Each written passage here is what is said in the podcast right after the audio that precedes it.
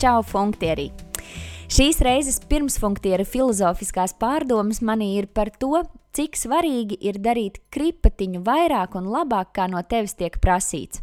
Un mani nepamat sajūta, ka kā izklaides tā informatīvajā mediju vidē šis vispār ir salīdzinoši noteicošs faktors, kas ved pretim uzvarai. Noteikti, ka tas tā darbojas te jebkurā nozarē, bet ar to man pašai nav pieredzes. Teorētiski jau var izdarīt to minimumu, un darbs ir ieskaitīts. Bet tāpat laikā var arī pielikt klāt mazliet vairāk, un darbs tiks novērtēts. Arī šajā sarunā jūs dzirdēsiet piemērus tam, kā šāda pašaizliedzīga rīcība ir nostrādājusi un, kā saka mana viesņa, dažkārt pat pašam neizskaidrojami ļāvusi nonākt situācijās, kas bruģē nākotnes ceļus. Es sarunājos ar TV producentu Ilzi Jansoni, kura brīdī, kad es pievienojos toreizējai LNT komandai, strādāja pie tādiem TV projektiem kā, piemēram, realitātes šovs Barbadosa, kuru visticamāk atceras vien tie, kuri labi zina arī, ko nozīmē spēlēt tetri ierīcē, kas iet uz parastajām nelādējamām baterijām. Bet tam sekoja arī zvaigžņu lietus, zelta talanti, Okartes akadēmija, skatuve un pēcāk arī visas supernovas sezonas. Ilze ir bijusi klātesoša iekļaujuši arī vairāku mūziķu, piemēram, Dona, Aminatas, ģitārista Mārča Auziņa muzikālajos ceļos, un pēdējā gada laikā Ilzas darbi runā paši par sevi. Viņa ar komandu veido lielāko pašmāju TV šovu Balss maskā un bija arī nulekā skatāmās zelta mikrofona balvu pasniegšanas ceremonijas TV producenta. Bet tagad gan no darbiem pie vārdiem.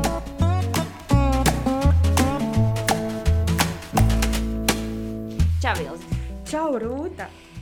Tad, kad es ierados LNT gaiteņos, kas bija tālajā, nu jau jāsaka, tālajā 2010. gadā, tu jau tur biji priekšā. es vakar secināju patiesībā, ka vismaz no 2008. gada. Jo vakardien Mārcis Grigals, vai vakar, nu vai kaut kad salīdzinoši nesen Mārcis Grigals bija nošērojis uh, zvaigžņu lietas jā, ar Žanetu jā. un ar Mārnu. Es domāju, ārprāts, mēs taču šito taisījām, un es taču biju vispār bērns tajā laikā bez mazvai. Bet, nu jā, tā bija.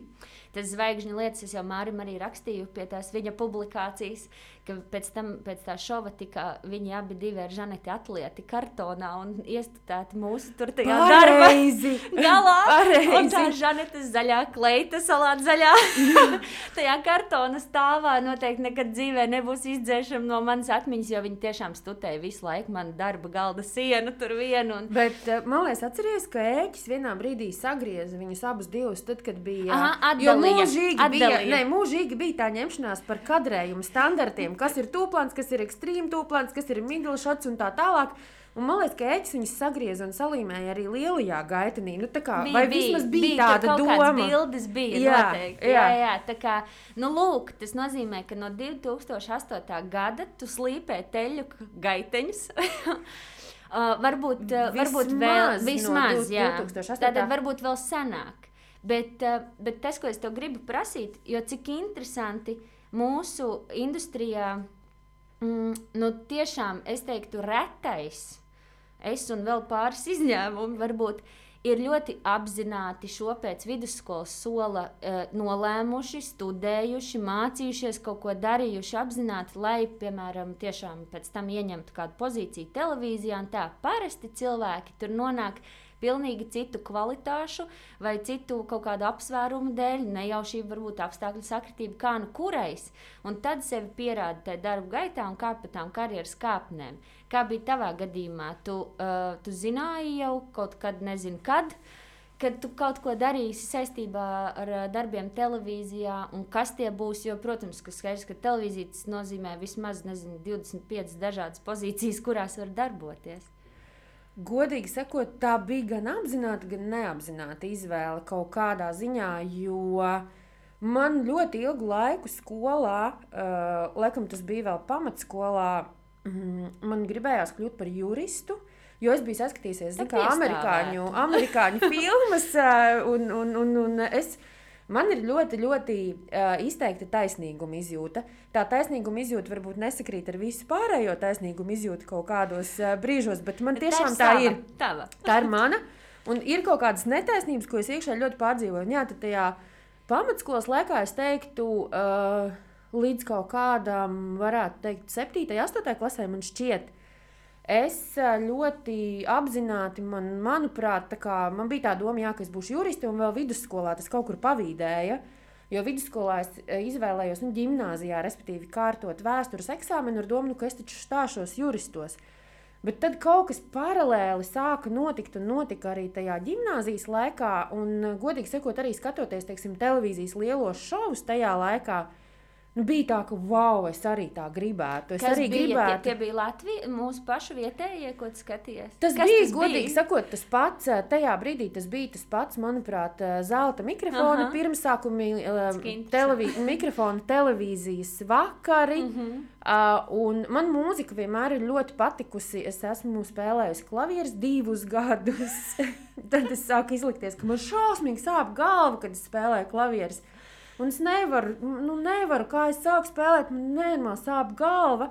Bet īstenībā bija tā, ka uh, man zirgi ir liela aizraušanās, mans hobijs, un tad man vairāk svarīgāk bija uh, sēdēt stāvā, uh, nekā spēlēt tās klavierus. Un Es mājās darīju tā, ka es, uh, man arī lasīt ļoti patika. Es mājās darīju tā, ka nu, mamma liek spēlēt klavierus. Uh, mums bija salīdzinoši liela māja, un tās klavieres bija tālu. Māma parasti zina, kā tur virtuvē, ka tā es ēst, kaut ko ņemās ar saimniecības darbiem. Tad es liku uz tā klavieru, tā, nu, kur notis liek grāmatu, lasīju to grāmatu un kaut ko tur klimperēju, nu, lai tā skaņa būtu. Bet jā, par to apzināto vai neapzināto izvēli un nokļūšanu televīzijā. Man vienmēr mūzika un televīzija ir kaut kādā ziņā gājusi roku rokā. Un es sa- savā ziņā sagadīšanās pēc nokļuvu mūzikas izdevniecībā platforma rekords pēc universitātes, bet universitāte gan bija tāda jau diezgan apzināta izvēle, bet tur arī man bija tādas pārunas ar māmu par to, ka, nu, ko tad studēt. Un es paziņoju, ka es nestudēšu tais juristos tomēr, ka man tas liekas, ka nē, nevajadzētu. Un es gribēju studēt uh, multimediju producēšanu vai multimedijas uh, Tallinā, Konkordijas Universitātē, bet nu, to man tā kā mamma nu, mēģināja atrunāt.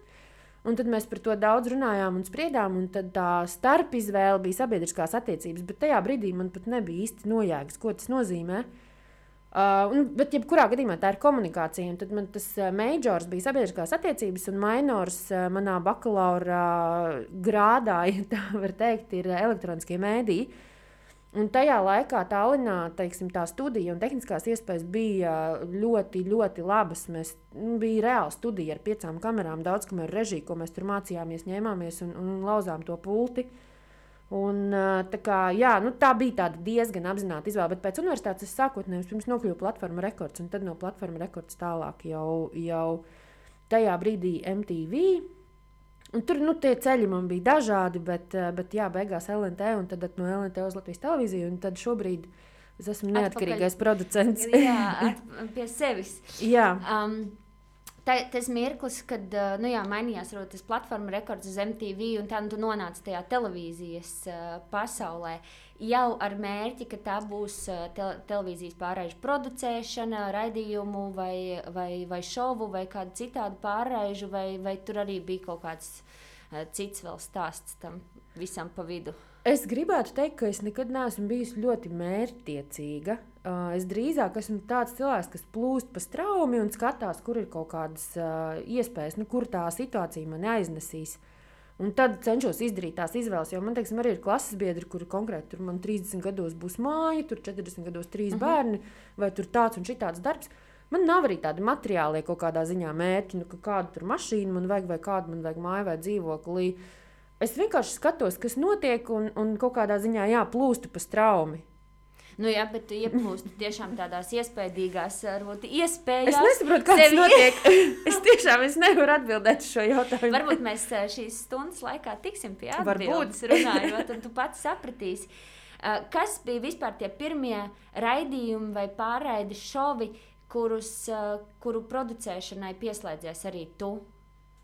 Pirmās, pavisam pirmais bija vēl platforma rekords laikā, jo patiesībā tajā brīdī uh, tika izveidots Latvijas mūzikas kanāls, un tur bija cīņas klubs. Mm -hmm. cīņas klubs jau gan bija eksistējoša vienība kaut kādā ziņā.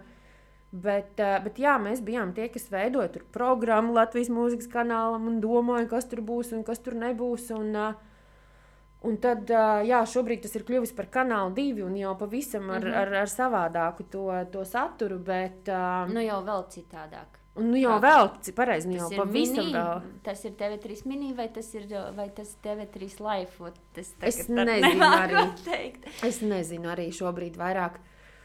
Bet uh, es, uh, tas pirmais tāds īstais televīzijas darbs, es teiktu, ka bija tajā brīdī, kad es nokļuvu uh, Volmāra galā.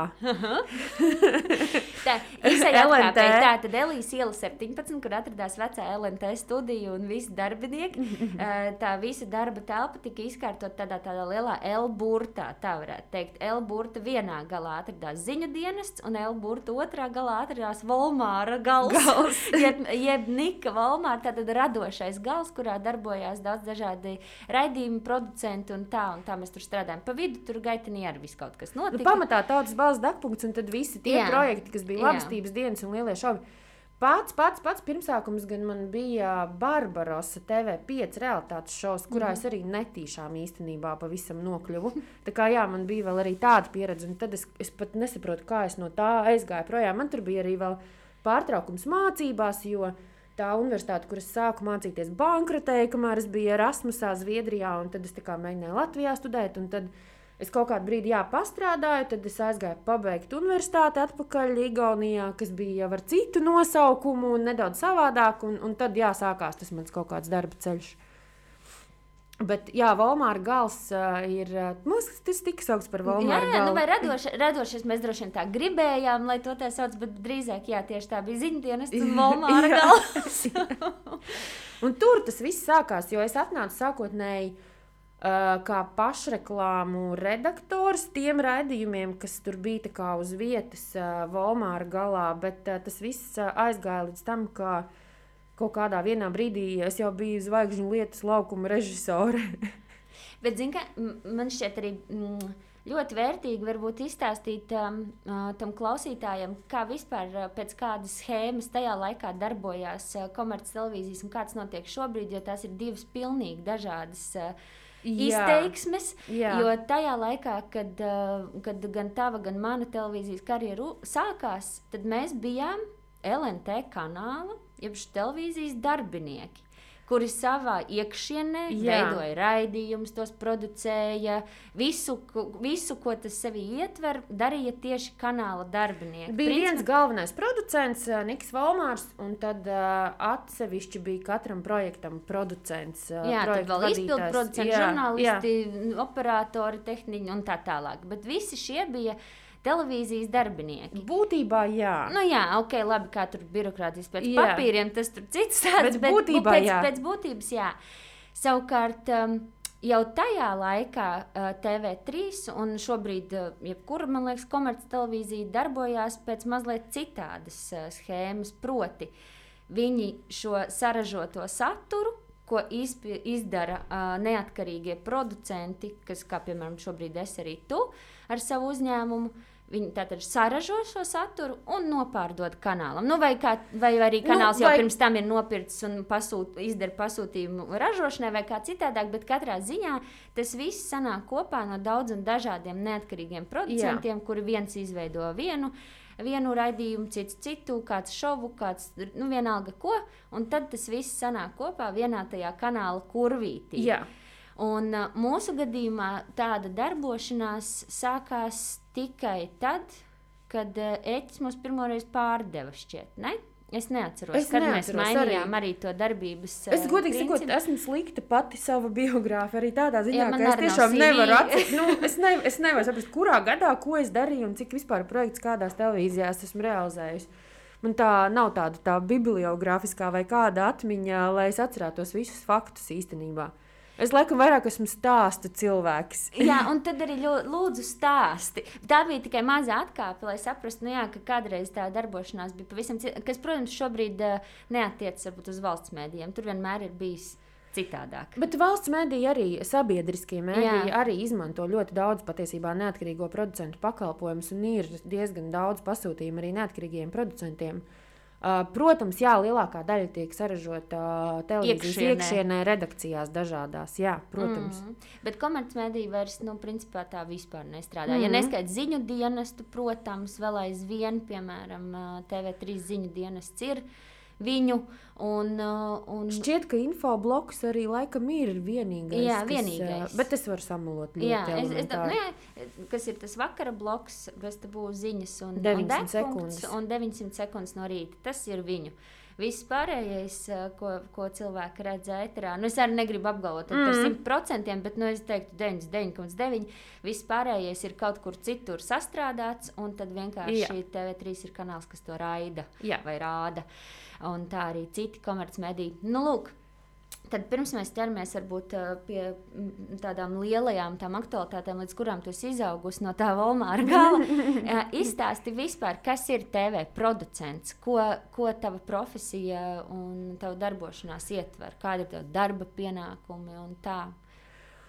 Ak, kunga māte, kāpēc tāds Nu, jautājums lūdzu, tāpēc, ka cilvēkiem man šķiet, arī man, un es domāju, arī jums pašiem, reizēm nav skaidrs, kurā brīdī beidzas jūsu darba pienākumi, kur, kur tas sāks, tad tās robežas tā izplūst. Un, bet pa lielam jau droši vien var nodefinēt uh, pēc būtības, pēc kā, par ko tu būtu atbildīga. Nu, producents jau patiesībā ar savu galvu nes atbildību par pilnīgi visu, par ikvienu, kas ir laukumā, par ik situāciju, kas notiek laukumā. Un, ja mēs runājam tādā varbūt filozofiskākā kaut kādā uh, pakāpē, nu, te tā nav filozofiska pakāpe, tad producents ir atbildīgs par to, lai visi, kas atrodas laukumā, spēj uh, veikt to savu darbu pienākumu, lai viņiem ir laiks sagatavoties, lai viņi zinātu daudz maz, kas viņiem ir jādara, kas no viņiem tiek sagaidīts, un lai viņi spēj to realizēt tajā producenta iedotajā rāmī.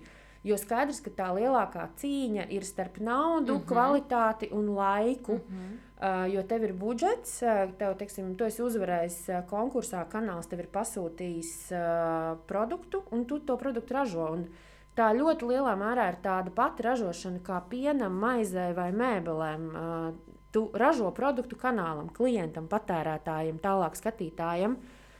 Un, tā producenta laikam lielākais izaicinājums, ar ko mēs saskaramies, ir sabalansēt kvalitāti, laiku un naudu, lai tu par atvēlēto budžetu kaut kādā laikā spēj saražot maksimāli labāko produktu. Un tas ir vislielākais challenge. Ā, Jo nu kā, mēs esam atbildīgi par budžetu, par darbiniekiem, par saturu, ā, par tehnisko menedžmentu, par workflow, nu, principā par visām, par katru aspektu tā projekta gaitā un, un, un realizācijā.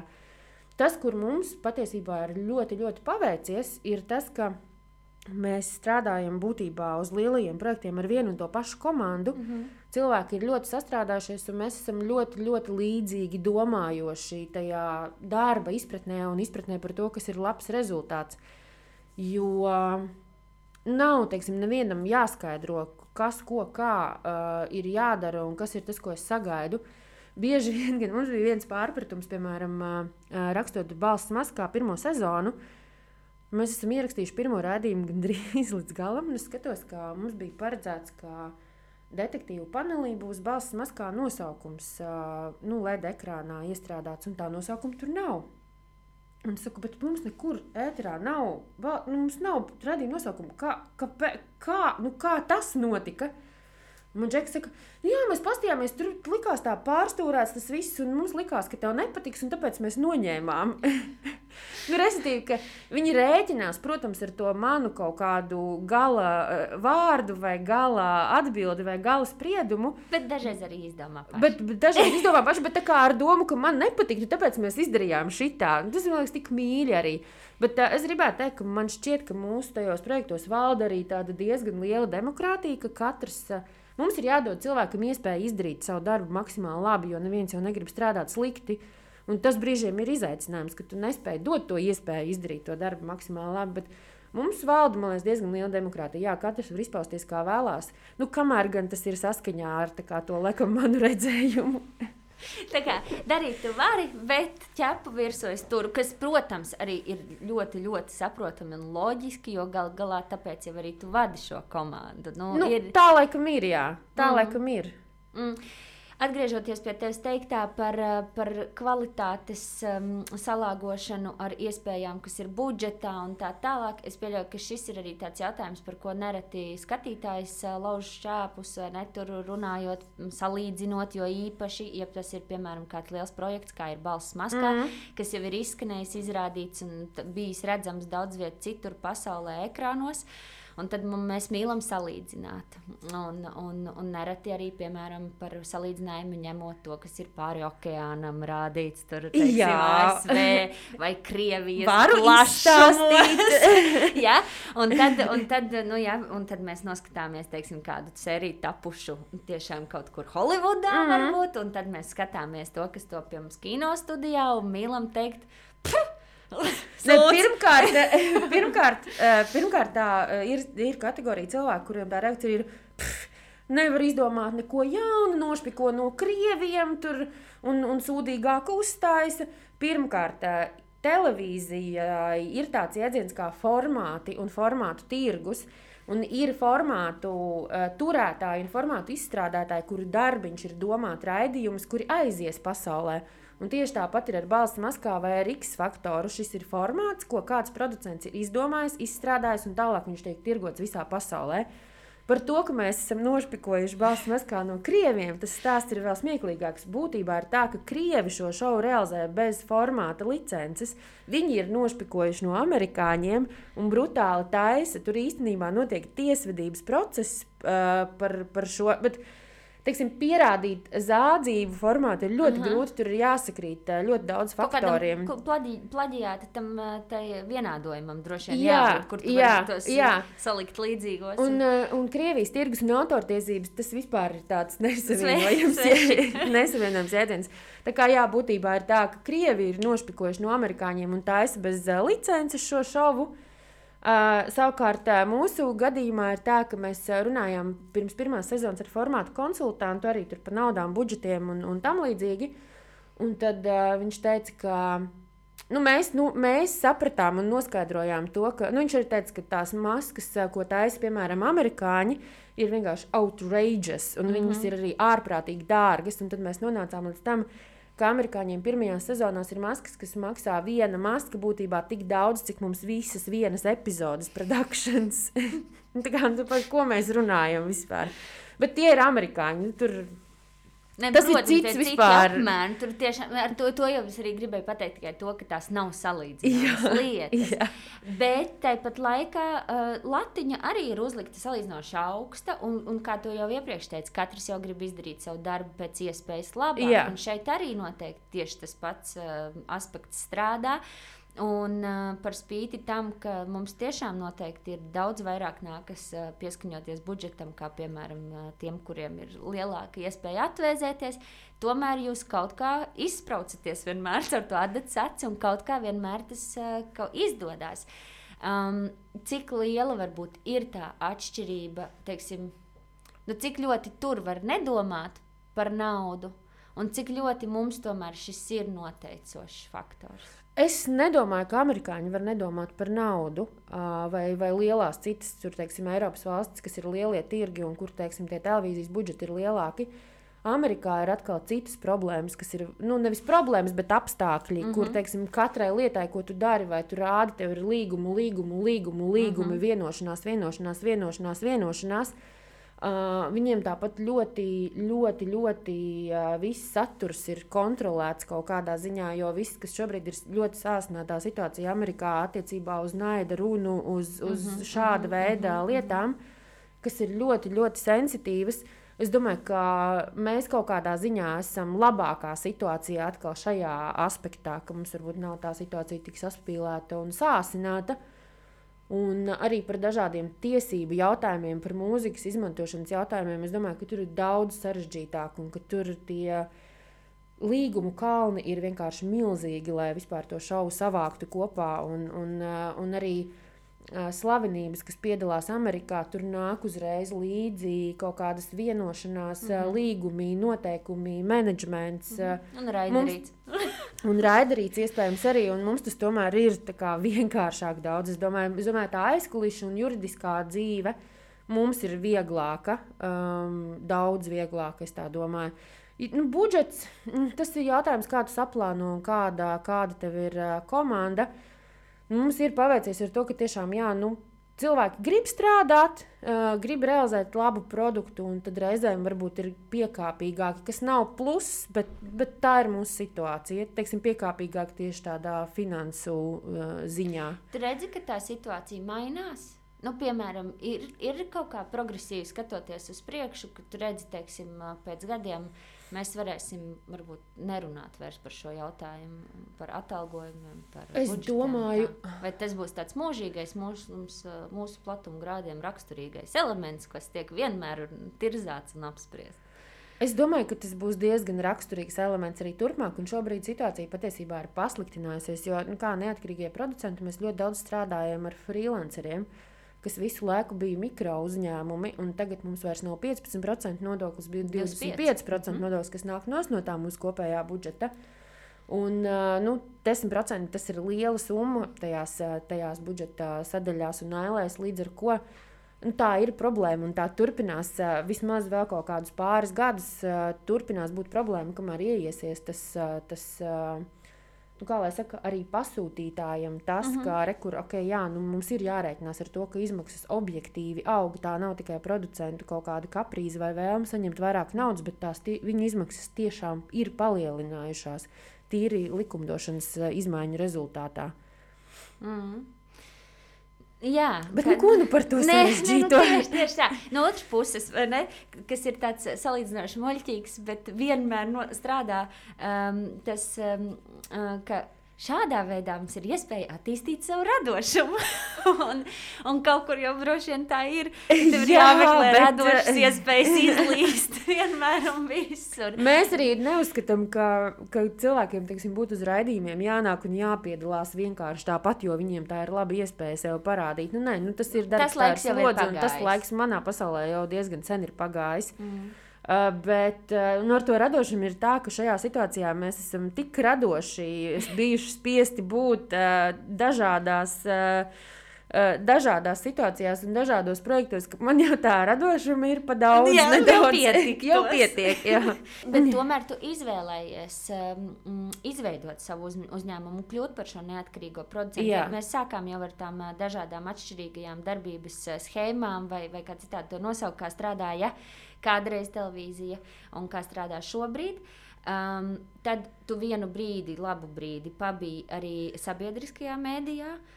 Tu, tas atkal droši vien paredzēja kaut kādu citādu, varbūt, uh, nezinu, darbošanās modeli. Un tad tu nolēmi, ka ir pienācis laiks, un tu veido pati savu uzņēmumu un kļūst par neatkarīgo producentu. Par to uzņēmumu ir tā, ka man liekas, kāpēc, kāpēc to nevarēja izdarīt ātrāk. Man to arī daudz teica pēc, pēc tam, kad es aizgāju no televīzijas, ka tu sev jautāsi, kāpēc tu to nedarīji ātrāk. Un tieši tā es arī jautāju. Uh, mēs esam diezgan sarežģītā būtībā nozarē, tajā izklaides mm -hmm. šovu, uh, šovu nozarē, jo izklaides šovi šķiet, nu kas tas, tas jau tur tāds - padziedi, kaut ko tur parunā, uh, viss forši, kas tur var būt sarežģīts. Uh, Bet tā tehnoloģiskā bāze, tehnolo tās tehnoloģijas, kas tur ir apakšā, uh, un, uh, jo vieglāk tas izskatās, vai nesamākslotāk, vai, vai foršāk kadrā, jo lielāks darbs ir ieguldīts tajā, lai tas tā notiktu.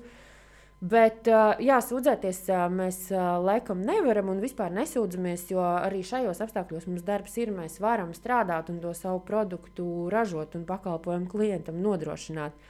Un, uh, ja sākotnēji filmējot uh, vasarā, teiksim, pirmo balstu maskā sezonu, mēs ļoti satraucāmies par covid ierobežojumiem un kā mēs to nodrošināsim, tad šobrīd tā ir norma, ar kuru tu rēķinies. Mm -hmm. un, un, un viss, nu, tur jau nav vairs tāda stresa kaut kādā ziņā. Jā, protams, tu uztraucies, lai viss būtu forši. Un, lai nedod Dievs, teiksim, tur tavā filmēšanā nebūtu kaut kāda mm -hmm. inficēšanās, bet pagaidām pu, pu, mums ar to viss ir bijis ļoti veiksmīgi. Mm. Um, tas, tas ka, kāpēc tu vari tagad droši vien tiešām nesatraukties un būt pateicīga, ka darbi ir un, un viss notiek, noteikti arī uh, tam par labu ir nācis viss tas iepriekš noietais ceļš. Protams. Tas, tā sevis pierādīšana, uzticības iegūšana un tā tālāk. Kā tu tagad raugies uz tiem pēdējiem, nu pat jau, mm, neteikšu, ja, pat 11 gadiem? Uh, ir viegli iekarot uh, Latvijas tirgū šādu vietu, jo es gribu teikt, nu, jūsu ir nu, tādi tiešām, ko es sauktu par lieliem televīzijas producentiem, nu, dikti maz. Jā, nu, nu, tā kā nu, visi četri. nu, nu, tā, jā, nu, nevienu nezinu, jo tiešām, ja kādu aizmirst pieskaitīt, sorry. Bet saprati domu. Um, tātad tas tirgus ir super šaurs, um, bet tāpat laikā tas nenozīmē, ka tur tiek varbūt gaidīti vēl nezinu, cik spēlētāji. Notiek, noteikti netiek gaidīti. Nu, noteikti netiek gaidīti, protams. Bet um, es nedomāju, ka mums ir jāprasa kādam atļauju, vai mēs drīkstētu lūdzu uh, piedalīties arī šajā spēlē. Uh, tāpēc arī mēs nosaucām uzņēmumu Buzz Division uh, no Buzz. Uh, jo neviens mūs negaidīja, neviens mums neprasīja, lūdzu, nāciet, uh, strādājiet un, un piedalieties. Bet, uh, bet nu, mēs darbojamies un strādājam, un tās attiecības ar, ar televīzijām, ja televīzija ir tavs klients, tas ir savādāks nekā, ja televīzija ir tavs tiešais darba devējs. Un, teiksim, manā gadījumā es strādāju laikam sešus gadus sabiedriskajā mēdījā kā projektu vadītājs. Sākotnēji es gan biju citā amatā, bet uh, man to amatu nedaudz savādāk pārdeva nekā bija tā skarbā dzīves realitāte. Un tad es paliku strādāt kā projektu vadītājs tieši uz izklaides uh, projektiem. Uh, Bet sabiedriskajā mēdījā to izklaides projektu ir pietiekami maz. Mm -hmm. Tad, teiksim, tev ir kaut kāds posms gadā, tur četri mēneši, piemēram, nu, ir. Tā tad ir jaunais gads, jaunais gads, ir supernova. Nu, supernova tas ir tāds ilgāks. Nu, jā, mēs būtībā jā. sākām strādāt jau vasarā pie nākamās sezonas ar tīri kaut kādām idejām, konceptiem. Analizēt to iepriekšējo gadu, bet nu, tāds aktīvākais ir, protams, pieteikšanās izsludināšana, kad tu esi izstrādājis to rāmi, kas un kā notiks. Uh, Bez tam tev ir jāizstrādā rāmis un jāsaprot un jāizstrādā nolikums uh, situācijā, ka tu nemaz nezini, kāds tev būs budžets. Tā kā tur ir tāda ir mhm. taustīšanās, jo tur ir gada beigas, un tad sākās nākamais gads un mm -hmm, nākamais mm -hmm. uh, arī budžets stāsts. Bet uh, kaut kā mēs tur, manuprāt, arī diezgan veiksmīgi tikām galā. Bet jā, tajā sabiedriskajā mēdījā strādājot, teiksim, tieši, nu, ja tu esi sporta redaktors, tad tu strādā un tev mm -hmm. ir mhm. darbiņš un viss ir kārtībā, mm -hmm. jo sports notiek visu laiku. Bet izklaides sabiedriskajā mēdījā nenotiek tik daudz. Nu, es saku, ir jaungada, droši vien līgo kaut kāds koncerts un, un nu, apmēram, jā. Un, un, tad, un, tad, un tad tā situācija ir tāda, ka, teiksim, četrus mēnešus gadā tev ir nenormāli intensīvs darba periods, kad tu celies sešos un ej gulēt 11. un tas ir vienīgais, ko tu dari. Tu piecelies, izai no mājas un atnāc atpakaļ. Uh, un tad, teiksim, tajā pārējā laikā ir tā, ka tev īsti nav ko darīt, bet projektu vadītājiem atlīdzība, samaksa, alga ir par realizētajiem projektiem. Citur īsti tu nevari iet strādāt, jo tu strādā sabiedriskajā mēdījā, un tu nevari nodot savu darbu devēju, rokas ir sasiets. Bet tajā intensīvajā periodā tu nevari ne tuvu nopelnīt tik daudz, lai tu vari visu to gadu dzīvot. Kā piemēram, ir arī lielajās valstīs, teiksim, Lielbritānijā, tajā pašā Amerikā. Uh, Es biju arī uz formātu konsultāciju vienam produktam, ko pirka Latvijas televīzija pirms nu, jau kaut kādiem arī tas senāk pieciem gadiem. Jugglebox, ja mums viņš laikam saucās eksperti divānā vai divāna eksperti, kas bija ļoti foršs formāts īstenībā, bet ļoti piņķerīgs un sarežģīts ražošanā, lai viņš būtu foršs ēterā. Un tad viņiem, piemēram, bija tā, ka tā komanda, kas uh, realizē šo te, uh, šovu, viņi strādā tikai uz to. Viņiem reizes gadā ir pasūtījums, un visu pārējo gadu viņi plāno, svin dzīvi. svin dzīvi un tā tālāk. Un mums nekad tā nebūs. Es tā domāju, nu, tuvākajā laikā noteikti nē. Jā, un runājot par, par sabiedrisko mediju, savukārt nu, tas bija viens no tiem uh, iemesliem, nu, kad tu sēdi ar sasietām rokām, tu it kā neko darīt nevari, bet tu gribi strādāt, un tev kaut kā ir jādzīvo galu galā. Un, un vēl kaut kādi dažādi aspekti, ka, ka, ka beigās nu, bija tas lēmums, nu, ka viss, nu, ja jau citi var, tad kāpēc mēs nevarētu? Tīri no tā uzņēmuma viedokļa, nu, ja citi producenti var algot darbiniekus, spēt viņiem samaksāt, realizēt projektus, tad kāpēc mēs nevarētu? Bet visu laiku tāda neticība bija kaut kādā ziņā. Par zelta mikrofonu es tev arī gribu jautāt, bet varbūt vēl pirms tam, nu labi, nē, pēc tam atgriezīsimies vēl kādos varbūt pieredzes stāstos. Zelta mikrofons, eh, tik, nu, kā izskanējušais un redzētais, uh, ir um, šķiet arī izraisījis nevienu diskusiju. Viena ir par tiešām super augstu kvalitāti un brīnišķīgu tehnisku izpildījumu, par ko jūs esat saņēmuši ļoti daudz jau komplimentu. Un es piemetīšu vēl arī savu uh, mazumiņu klāt. Tiešām bija prieks un bauda skatīties. Manuprāt, viss uh, tehniski bija atrisināts uh, super, super veiksmīgi. Um, Tā ir tā labā lieta. Vai, pirmkārt, vai jums pašiem ir tāda sajūta, ka ir kaut kāda jau atkal augstāka latiņa uzlikta, un jūs varat uzsist savus plecus par padarīto?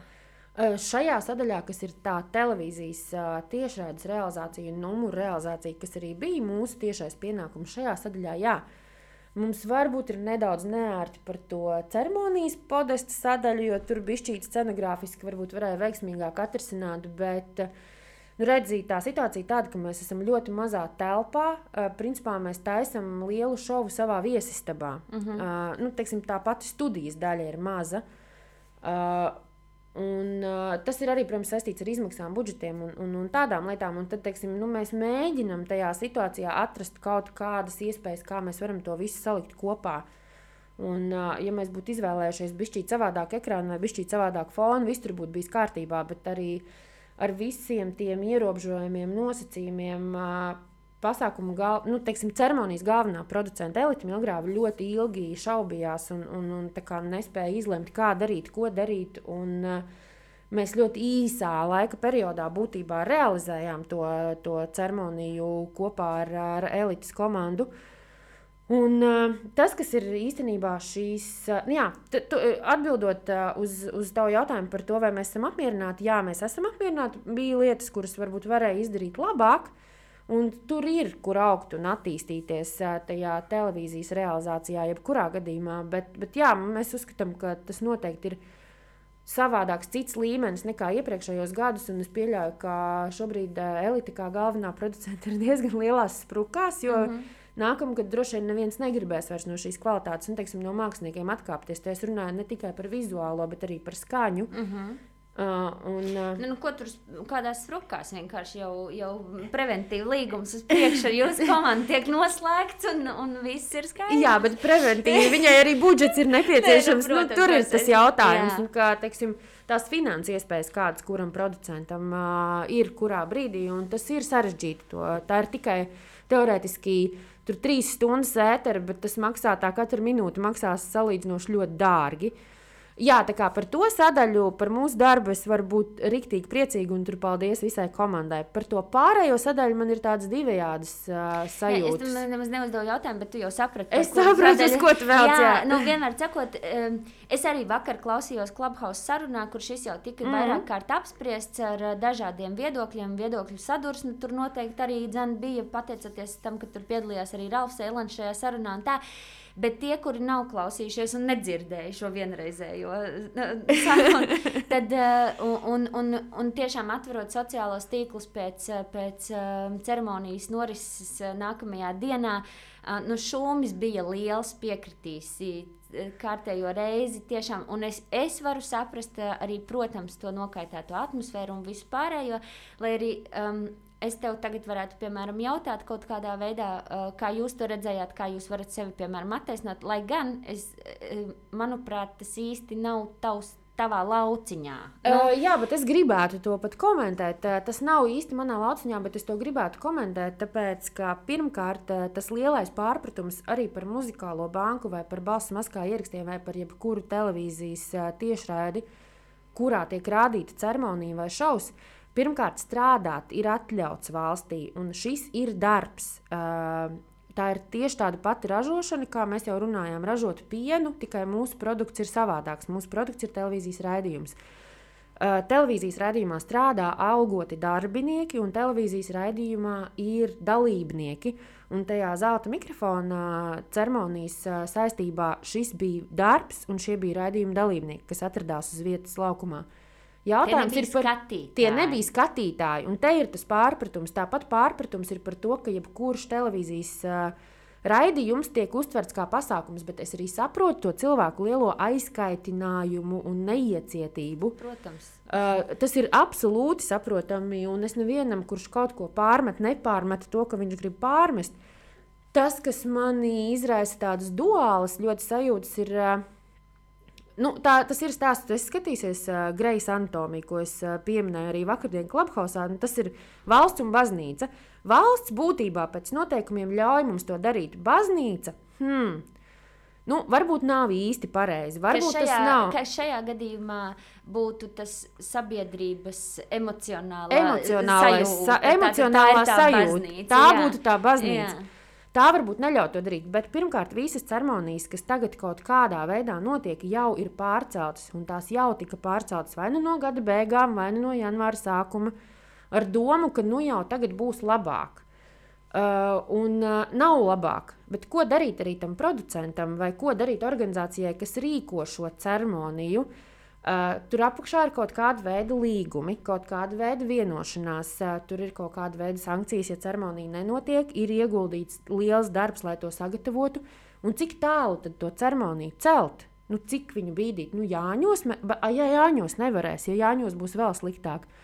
Tā, tā bija ļoti, ļoti grūta izšķiršanās. Un, teiksim, uh, uz vietas tiešām bija nodrošināta un pārdomāta gan cilvēku plūsma, kur kurā brīdī kurš atradīsies.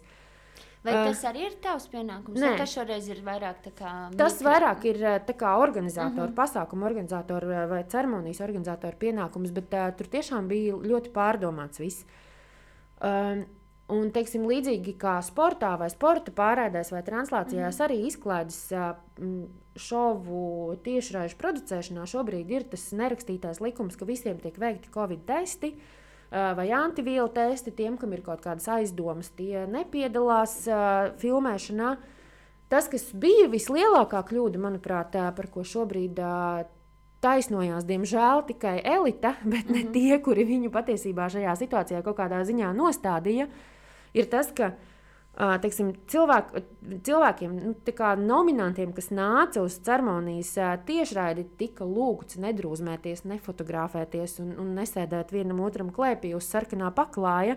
Bet, ja tu neievēro šos noteikumus, ko pasākuma ceremonijas producents tev lūdz ievērot, nu tad nu, tas nav īsti, manuprāt, korekti. Un, un viens no lielākajiem kritizētājiem pasākuma uh, jebkurā gadījumā uh, izmanto iespēju paspīdēt ar savām asprātībām uh, televīzijas tiešraidē, primetime un, un saviem izaicinājumiem pastarpināti, un pēc tam nākamajā dienā kritizē, kritizē šīs ceremonijas uh, norisi. Un, un, un Rīgā klīst leģendas, ka pēc citas ceremonijas tieši pie šī kritizētāja mājās esot bijis bāli līdz teju rīta gaismai. Uh, Tā kā, man liekas, te ir tāda arī nedaudz liekulības tirgus kaut kādā ziņā šajā visā kritizēšanā. Un, un ja es lūdzu um, ceremonijas jau laikā un atgādinu balvu saņēmējiem, varbūt censties pa vienam tomēr kāpt uz skatuves, jo patiesībā tā ir paredzēts. Tad, Nu, kāpēc mēs to nu, pavisam ignorējam? Un, jā, un šobrīd man ir žēl īstenībā elites, kura ir ielikās nenormālu resursu, tādu enerģiju savu ieguldījusi, lai maksimāli censtos nodrošināt, ka viss ir labi. Bet tad vienkārši tā ir rokstāri, kuri nu, izdomā nesakot. Vakar, man patīk, kā vakar Milēns Arnis Rečinskis bija tas, kurš teica, ka rokstāram tāda daba. Jā, rokstāram ir tāda daba. Viņam tas vienkārši piestāv. Es piekrītu, ka rokstāram ir tāda daba, bet tad, come on, atver muti. Mm -hmm. un, un, un, un šobrīd, nu, iestājies arī varbūt nedaudz uh, nostājies elites pusē un es viņus aizmuguri un pasaku, jā, es biju, es piekritu iet, bet es biju tas, kurš tur, nu, uz sarkanā paklāja bildējās un, un neievēro elites lūgumu, varbūt censties to nedarīt. Piemēram, nu, mm. nu, tas man liekas, tā ļoti nekorekti. Mm. Jā, katrā ziņā arī no, vakar, no vakardienas liekas, izskanējušām atziņām nāks nākamie sūši, aizmirsīsies, un tā noteikti arī būs. Un šajā laikā mums to sūdu nepietrūkst. Nu, tā tiešām nāk diezgan tā augaļām un ātri maina viens otru. Tā kā paies arī šis un, un šis un tā. Zini, ko es atcerējos šajā kontekstā, vispār klausoties vakar. Mm, kā jūs apmainījāties viedokļiem, jau var pieminēt to Ralfu Elandu, šoreiz viņu saukšu vārdā, tam dēļ, ka par to ir nākamais stāsts. Mm, es atceros par zelta talantiem kas Jā. arī bija šovs, kuru tu Jā. producēji, kas patiesībā ir šovs, kur uh, Ralfs izšāva. Bet, uh, bet labi, es neuzskatu, ka viņam, te, protams, būtu visu mūžu jābūt pateicīgam kaut kā tam līdzīgam. Tas piedāvājums bija LNT, uh, LNT gala productions. Tur bija uh, Niks Valmārs, uh, galvenais producents, un Ilze Udra bija producenti, jā. un es biju izpildu producents vai laukuma režisors vai kaut kas tam līdzīgs. Bet, bet jā, jebkurā gadījumā Ralfs nāk no šī šova. jā, bet uh, zini, par ko tur vispār tālāk nav stāsts par kādu personīgi bet bija tas brīdis un tas laiks Latvijas arī mūzikas uh, pasaulē, ka ļoti, kad ļoti daudzi tiešām nu, tādi uzlēcoši nu, zvaigznes, kuras arī pēc tam sev ir pierādījušas, un šobrīd skan uz lielajām skatuvēm, arēnās, un kur tik vēl ne, nāca kā reiz no televīzijas, um, kā, kā tāds jau produktiņš, vai arī tā bija tā platforma, no kuras viņi atspērās tieši no šādiem šoviem, realitātes šoviem. Nu, mēs tur varam uzsākt Aija Andrejeva, Dons un, un, un tā tālāk. Ja tur, bet ļoti daudz, tiešām man vajadzēja laikam sagatavot sarakstu. arī grupa pēr un vispār. Tiešām tā televīzija strādāja kā tāds superlabs tiltiņš, manuprāt, uz, uz šovu biznesu jau tālāk, kur var cilvēki darboties šobrīd arī Nē, tā ir. Vai tas nē. ir pilnīga mm -mm. vakardiena? Un, un, un... Nu, es tieši braucot uz šejienes, es, nezinu, kāpēc, es nezinu, kāpēc es par to iedomājos, bet uh, es bieži domāju jā, par, to, jautāšu. par to televīzijas ietekmi uz mūziķa karjeru, mm. ja tā varētu teikt. Jo, piemēram, laikā, kad uh, vēl pirms gadiem ārprātīgi daudz Uh, teiksim, grupa Remix kļuva slavena vienā naktī. Igo kļuva par superzvaigzni visā Padomju Savienībā. Es gribētu piebilst, mm. vienā naktī uzvarot jūrmalā, es jau pat nezinu, 80 mm -hmm. cik. Jā. Uh, jo tas bija vienīgais kanāls, uh, kuru raidīja visā Padomju Savienībā, un tas bija vienīgais, ko cilvēki patērēja. Un sasniegt visu auditoriju bija ļoti vienkārši. Arī mūziķu, manuprāt, toreiz bija vispār mazāk, skaitliski mazāk, jo bija mazāk iespēju un tā tālāk. Līdz ar to, ja tu nokļuvi televīzijā, tad principā tu kļuvi slavens vienā naktī. Um, mums bija uh, Latvijas televīzijā raidījums Mana dziesma, kur uh, mēs gājām cauri šīm Latvijas roka mūzikas un mūzikas leģendām, gan komponistiem, gan lielajām grupām. Un gatavojoties tiem rādījumiem un gatavojot jautājumus, es diezgan daudz lasīju grupu biogrāfijas un, un to principā var teikt, man liekas, gandrīz par visiem. Man liekas, jaunam mēnesim arī bija līdzīgi, ka viņas parādīja Latvijas televīzijas pirmais kanāls kādā no mūzikas raidījumiem, un viss uzreiz visi tevi zina, un tu esi šitā slavens. Mm -hmm. Tad šobrīd ir tā, ka televīzija un visa pārējā pasaule ir tik ļoti fragmentēta un, un sadalīta, ka mums arī kā televīzijas producentiem, lai sasniegtu to auditoriju maksimāli lielo, ir jādomā nevis par viņu zvaigznēm, kas uzrunā visu šo auditoriju kopumā, bet par zvaigznēm, kas uzrunā katrus atsevišķus burbuļus, lai tādā veidā savāktu to auditorijas kopumu savā raidījumā vai uz savu raidījumu pie televīzijas ekrāniem. Mēs nevaram vairs runāt par to, ka ir viena slavenība, kuru pazīst visi. Man liekas, ka ir divas slavenības, kuru pazīst, eh, kurus pazīst visa valsts. Tā ir Vaira Vīķa Freiberga un Raimunds Pauls. Jā, es piekrītu. Es vienmēr uh, izmantoju tādu uh, tā kā, uh, katalizatoru, ja mana vīra vecmāmiņa, kas dzīvo. Vabolē, da, pie ne, 30 km no Daugavpils, un viņai 15 km rādījusā nav nevienas citas mm -hmm. mājas, ja viņa zina, tad tas cilvēks ir slavens. un, un, tie, un tā arī šie divi atbilst. jā, jā. Nu. Tā kā šobrīd ir tā, ka nu, liekas, tās jaunākās paudzes, tās zvaigznes, ko skatās jaunākā paudze, īstenībā rodas YouTube un Spotify. Ja? Un tā televīzijas loma ir tāda, nu, jā, kaut kādā ziņā nu, jau pastarpināta. Tas ir viens no kanāliem, kurā uh, mēs kādu iepazīstam, bet, uh, bet tas noteikti nav vairs tas galvenais kanāls. Es teiktu, ka jauniešiem tas ir uh, YouTube, video, TikToks un, uh, Un, un, un, uh, jā, tā noteikti vairs nav televīzija, lai kā mēs to gribētu, kā televīzijas producenti. Bet, zini, ka par to, ka teļuks mirst, runā jau teju pēdējos, nu, ne pat desmit, jā, bet, nu, labi, nu, piecus gadus noteikti. teļuks saražo ļoti kvalitatīvus video priekš YouTube. es tieši gribēju sacīt, ka. Uh, ka katrā ziņā uh, es piekrītu laikam arī tam, ka tiešām lineārā televīzija kā tāda, respektīvi tas, ko mēs apsēžoties pie ekrāna mm -hmm. tieši konkrētajā laikā pēc programmas ieslēdzam un skatāmies, nu, tā tiešām ir tāda jau bišķiņa aizvēsture un, un uh, Un, un tikai gados vecākajai auditorijai varbūt vispār aktuāli. Un to, piemēram, mana omīte noteikti māca rulēt turp apakaļ un skatīties, mm ko un kurā brīdī viņa vēlas. Um, bet uh, Bet tev laikā, izmantojot jau citas platformas, piemēram, šo saturu, izvietojot pēc tā parādīšanas televīzijā, izvietojot vēl, kā jau pieminēji, vienalga, jebkurā citur sociālā tīkls tas būtu, vai YouTube, vai, vai, vai savi mediji, tur mājaslaps un vispārējais. Tur man gribas domāt, ka tomēr televīzijai vēl ir diezgan liela uh, loma, un tas spēlē savu. Uh, bez tā, bez šīs milzu platformas varbūt arī tik veiksmīgi nedarbotos visas tās mazās pārējās pievienotās vērtības. Es nesaku, ka YouTube masas noteikti ne. Bet, bet tomēr um, mums vēl, mums vēl ir svarīgi. Um, Nu, redz, kā vēsturē jau kaut kādā ziņā tajā mēdīņu vēsturē jau ir pierādījies, ka kaut kāds jauns mēdīņu kanāls nenogalina iepriekšējo. Nē. Jo brīdī, Jo- kad parādījās radio, avīzes tomēr vēl aizvien iznāk, un pat brīdī, kad internets parādījās, mums vēl aizvien ir drukātā prese. Um, bija pat dziesma, video Killed the Radio Star. Which bet ir- didn't happen. Which didn't happen, jā, tieši tā.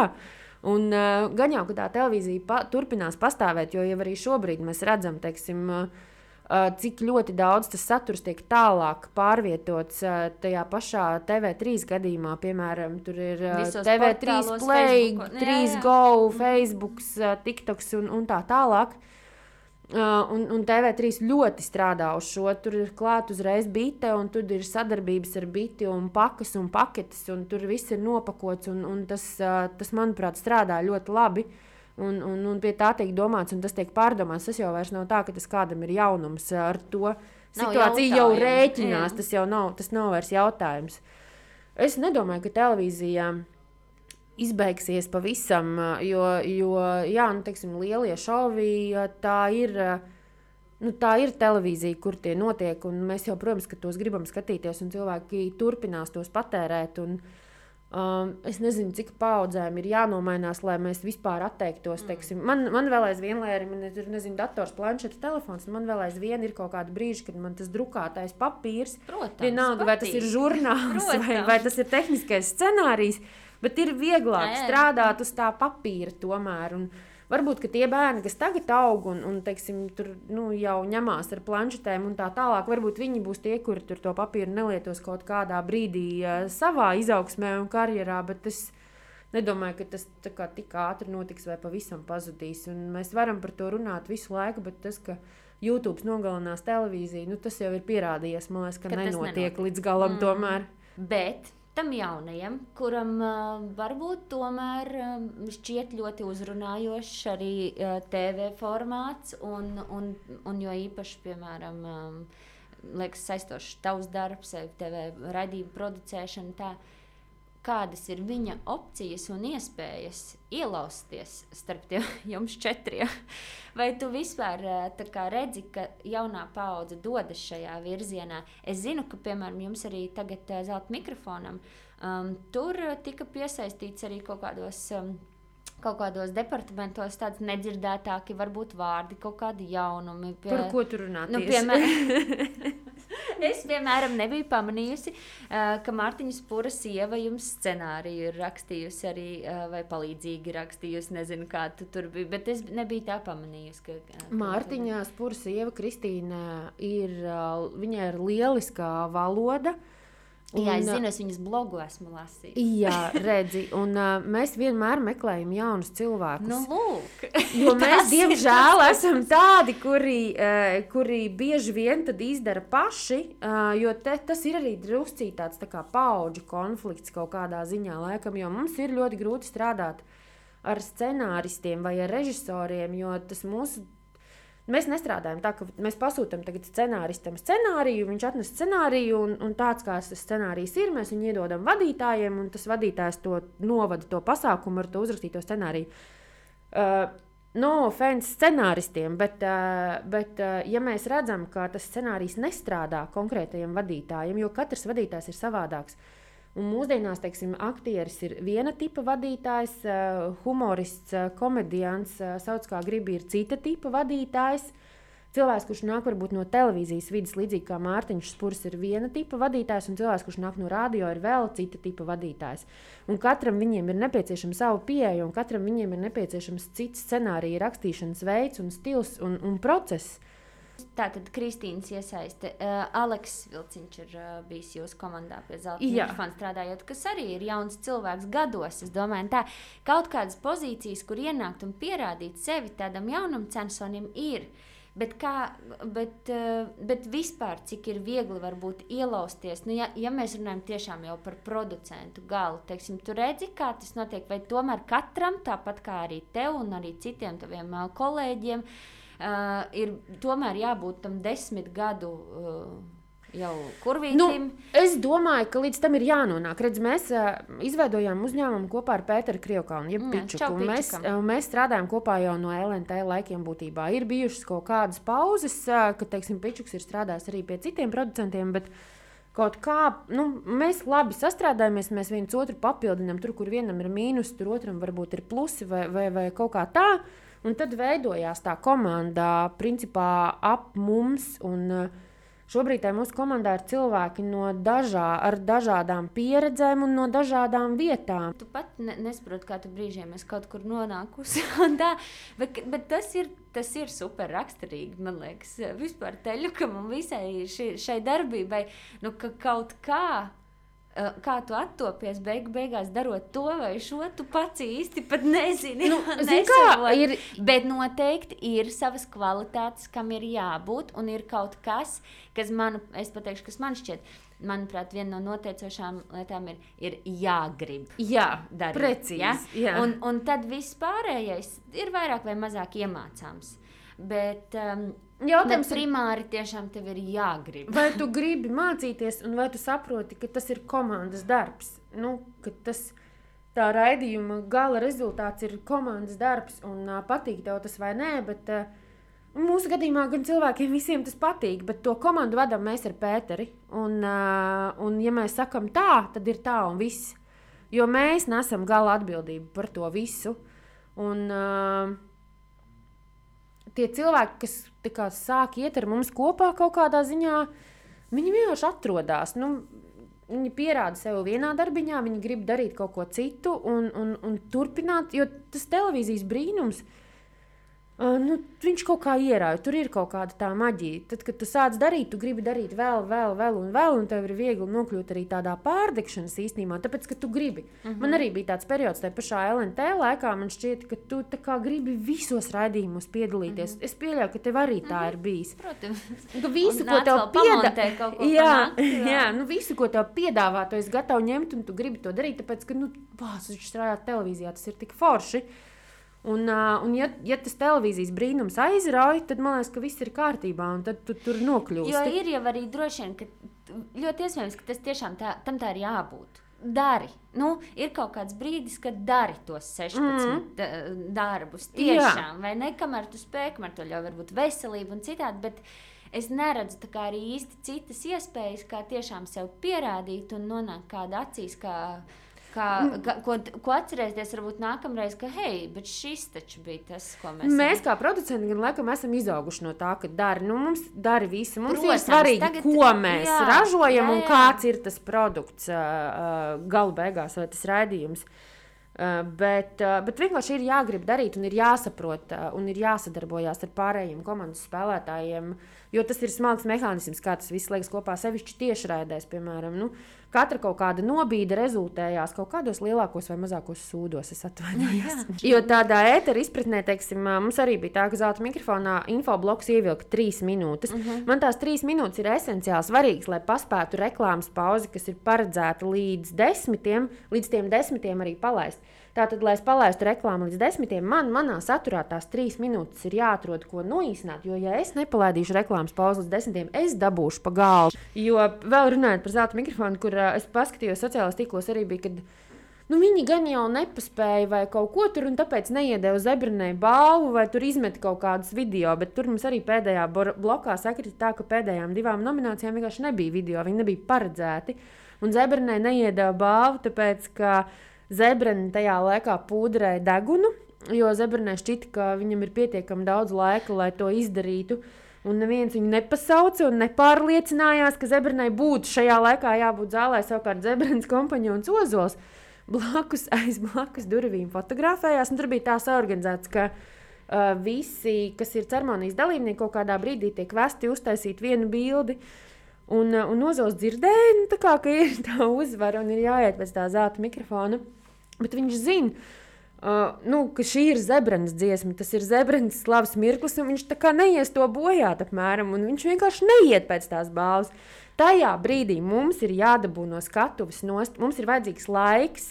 Uh, mēs bijām pirms tam reklāmā, lai uz skatuves uzliktu arī tavu bijušo kolēģi Stāra Fēmu iznācienas bumbās, kas bija izmēģināts.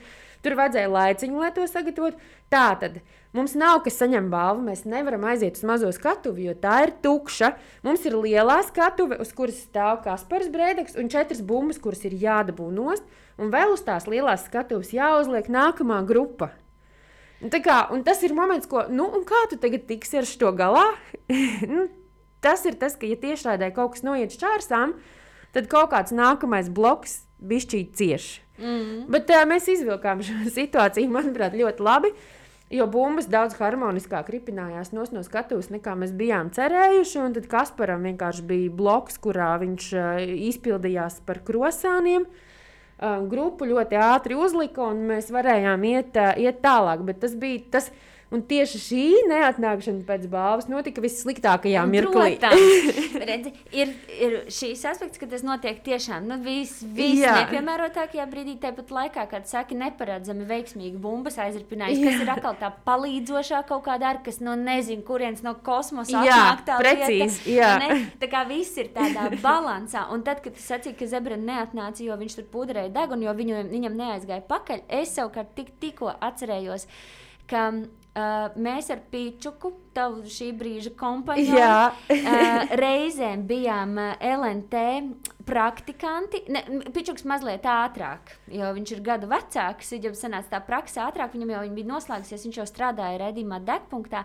Savukārt man bija prakses noslēdzošā diena, kur mēs operā uz eņģeļa pār Latviju tiešraidi tieši kā reiz bijām tie divi, kas vadīja māksliniekus Jā. no viņu grimētavām uz skatuvi. To un man liekas, operā, ir ļoti daudz darījuši. Jā, ir un operā, jā, jā, un operā ir tie gaiteņi vienkārši nu, nereāli. Tur atce, nu, tiešām es nezinu, nu, varbūt varbūt pēc 15. reizes, kad tu izteigā, tu, tu kaut kā spēji atcerēties, bet tur ir ļoti viegli apmaldīties. Un, Un, un toreiz jau nebija endomondo, kā, bet, ja mēs būtu uzlikuši, tad es domāju, ka es operā esmu nodevusi kaut kādus 15 km vienā vakarā noteikti. Nozītās rācijas, es atceros, kā mēs tur nolasījušies viss, un tas, viss, un tas beidzās ar to, ka jā, beidzās tiešraidi, un mēs visi sēdējām tur tajā stikla, tajā mazajā tādā smēķētavā.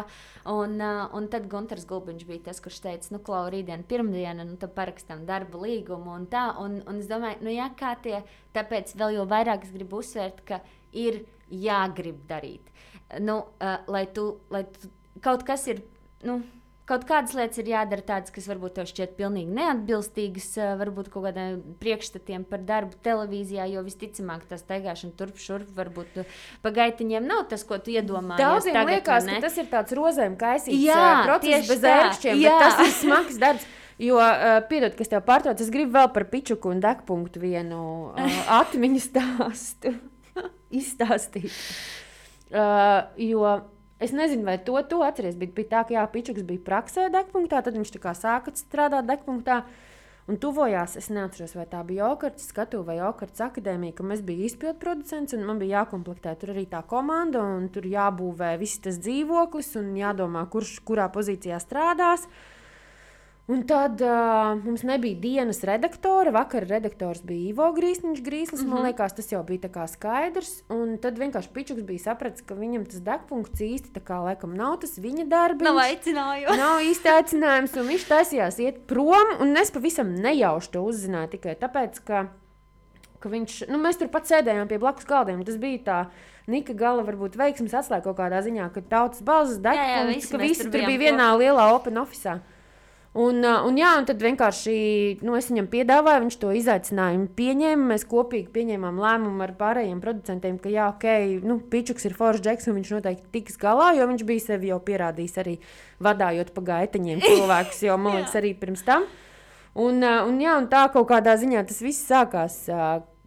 Nu, Nu, jā, nu redz, Tur daudz ir- labu lietu jā, notika tur- tajā es arī LNT. esmu- Es tam citu pičukam esmu ļoti pateicīga par uh, vienu reizi, kad um, mm, kādreiz, kad nebija vēl tās koda durvis un, un viss tā drošība tāda pastiprināta, tad jau atceries tos tautas balss stāstus, uh, cilvēki mēdz nākt arī klātienē mums uzticēt. Jā, jā, ne tikai jā, piezvanīt vai jā, atsūtīt jā. kaut kā uh, ar datoru starpniecību, nevis internetu.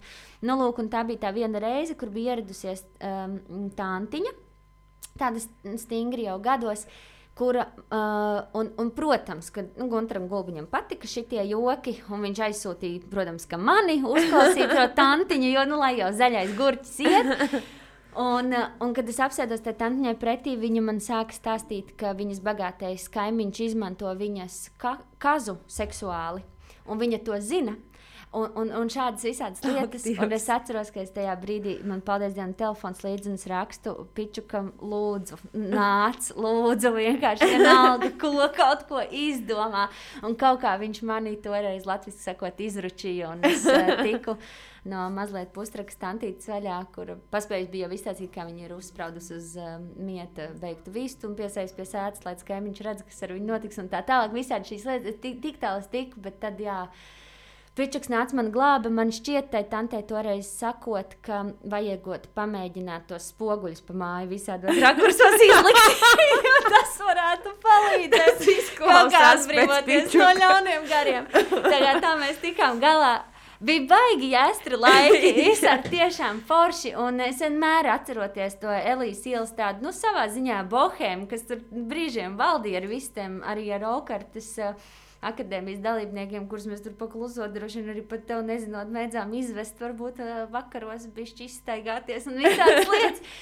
Bet ā, tam bija ļoti tiešām. Ar labiem nodomiem jau tas viss bija. Un, un, skat, ar un skat kaut kaili tagad kāpj uz zelta Jā. mikrofona skatos pēc Un balvām. Samanta brauc nu.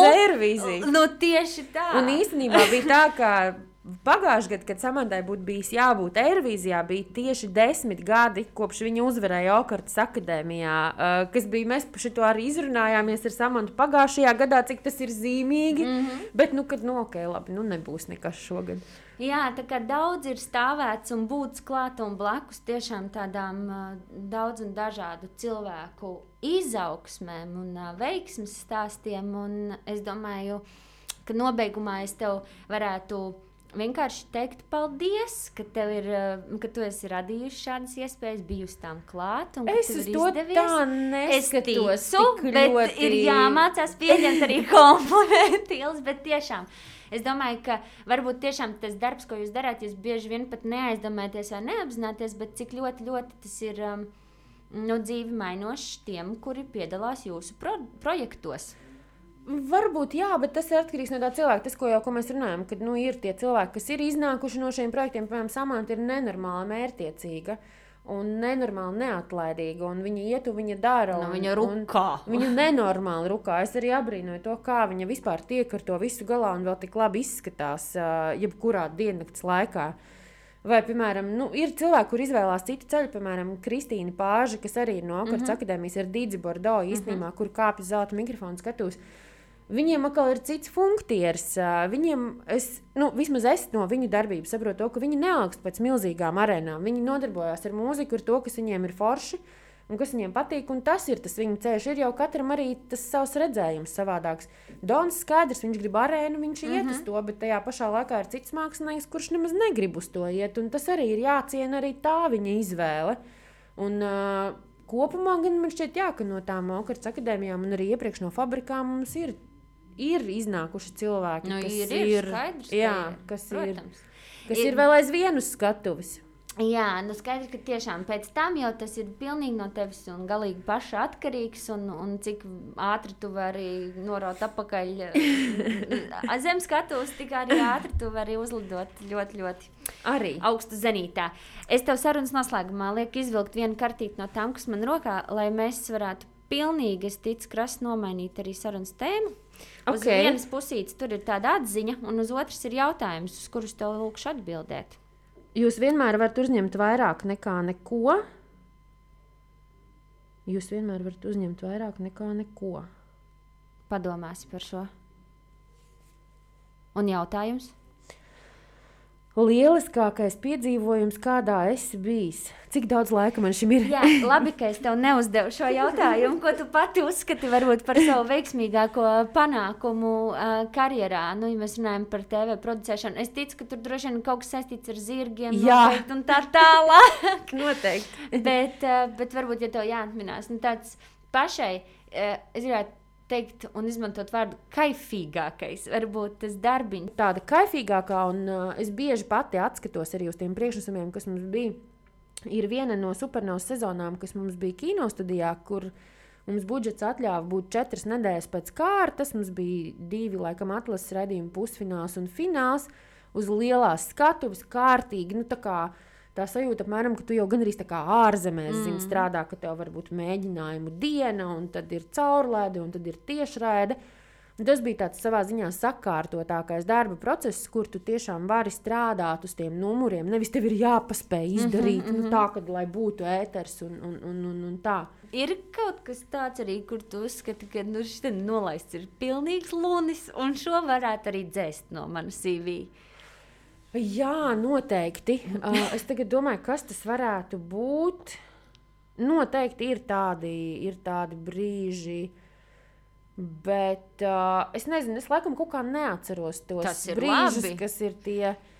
Uh, tad, kad mēs sākam strādāt pie kaut kādas jaunas sezonas vai jaunu produktu, mēs vienmēr diezgan labi atceramies tās kļūdas, ko mēs esam pielaiduši. Mēs arī cenšamies nu, pat kaut ko pierakstīt, kad rekur nākamreiz nedariet tā vai nedariet šitā. Um, līdz tādai kārtīgai formāta izstrādē, detalizētai mēs gan vēl nevienā projektā neesam tikuši. Nu, restīvi, cik ir mēģinājumi, lai kā, kas ir jādara pa soļiem, tāds workflows, nu, nav īsti tā kā tapis, lai arī kā ir gribējies. Uh, bet uh, es nevaru teikt, ka kaut kas ir tāds ļoti. mm, Nē, Nu, ka zemē nē. jālien. Nu, ka galīgi zemē jālien. Varbūt, ka ir, bet es nevaru šobrīd uh, atcerēties, kas tas varētu būt. Un nav ko arī. Es tik tā domāju, varbūt ir kaut kas tāds smieklīgs aizķēries azotē. Tur baigi jādomā, katru reizi ir kaut kas. Katrā tiešraidē ir kaut kāds mirklis, kad tu gribi tajā brīdī ielīst zemē un nevar saņemties, noskatīties to, kas mm -hmm. tur ir tajā eterā bijis iepriekšējā dienā. Bet tu noskaties savus darbus. Jā, noteikti. Mm. noteikti jo, nu, kā tad nu bez tā? Un parasti tās kļūdiņas jau ir tās, kur tu pats kaut ko neesi izdarījis, vai kādam izstāstījis, vai neesi pietiekami pietiekami labi paskaidrojis, kāpēc tas ir tā un, un savādāk jādara. Mm. Tava lažiņa, ko redz visa valsts? Atzīst, Cik forši, ne? Jā, jā. jo skaidrs, ka lažiņas jau mums katram nu tā, ne? Ik uz soļa bez maz, bet, eh, bet jā, ka to redz nu, tieši tā, kā tu saki, visa valsts, nu, prīmā sajūta, klausies, ne visu lažas redz. Paldies tev par sarunu. Man bija tiešām liels prieks eh, tevi satikt. Kā mēs norunājām, mēs vispār pat neatceramies, kad pēdējo reizi mēs šādi klātienē tikāmies. Katrā ziņā ir forši, ka es redzu tavus darbus, tu redzi manus darbus. Jā. un, Un es ar apbrīnu un visas mū- raugos. Jā, un visas mūsu lažiņas jā, dzird un redz. Nu, jā, nu tā esam izvēlējušās, ko tur darīt. Bet nē, man milzīgi prieks tiešām um, kaut vai tā iemesla, ka teļuks ir savedis kopā ar tik fēniem um, cilvēkiem. Ko tad es tagad darītu? Nē, Būtu šis sabijusi kā to pēdējo pusotru stundu, ja es tev nebūtu pirms desmit ar kaut ko gadiem satikusi.